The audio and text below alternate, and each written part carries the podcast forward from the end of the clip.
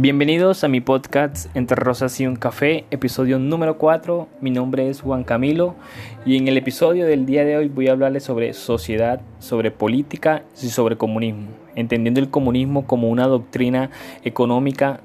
social y política que defiende una organización social en la que no existe, no existe la propiedad privada ni la diferencia de clases, y en la que los medios de producción estarían en manos del Estado, que distribuiría los bienes de manera equitativa según las necesidades dentro de la sociedad.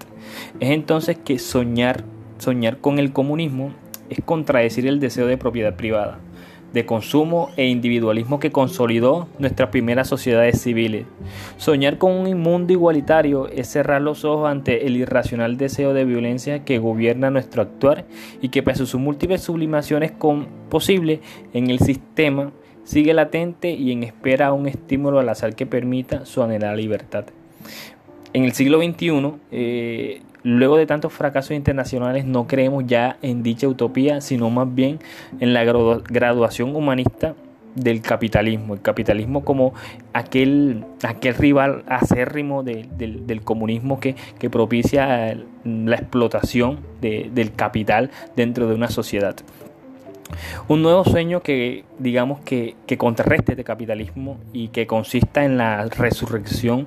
de la esperanza en medio de la basura y de la destrucción. Basura y destrucción, ¿por qué? Porque digamos que el capitalismo a veces es la explotación de, la clase obrera sobre una, una clase opresora que es la burguesa. Entonces no soñamos más que por el contrario en la aplicación de modelos incoherentes o sistemas demasiado perfectos para un sujeto que reconoce que es egoísta y que además de eso aplaude un comunismo y que aplaude un capitalismo que eh, uno por un lado eh, anula la propiedad privada y el otro por otro lado está explotando a la clase obrera por encima de, sus intereses. Y de hecho, eh, pese a los intentos de algunos grupos políticos, no existe proyecto posmoderno alguno desligado a, la destrucción, a la negatividad y el afilado corte desencadenado de subjetividad relativista.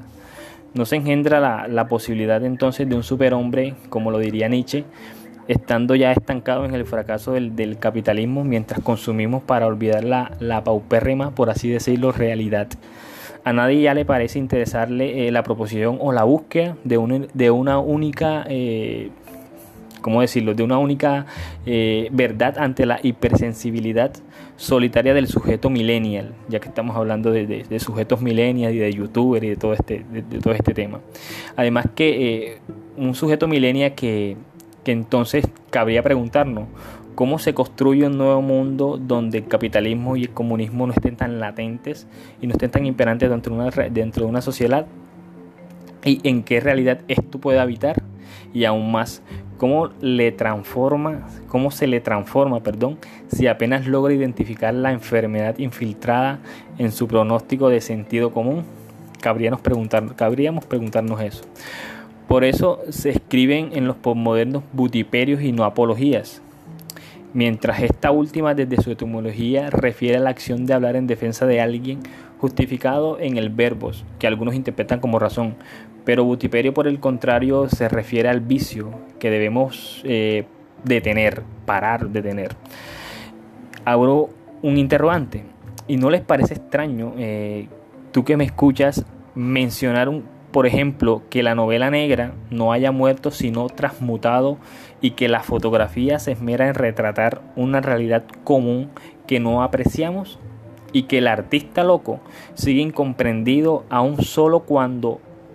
retrata la materia misma y no sus símbolos? Imposible, pero es una realidad. El arte es ahora mayor resistencia que nunca.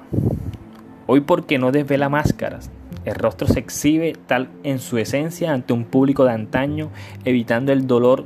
y secándose los ojos, digamos de alguna forma. Por eso eh, la filosofía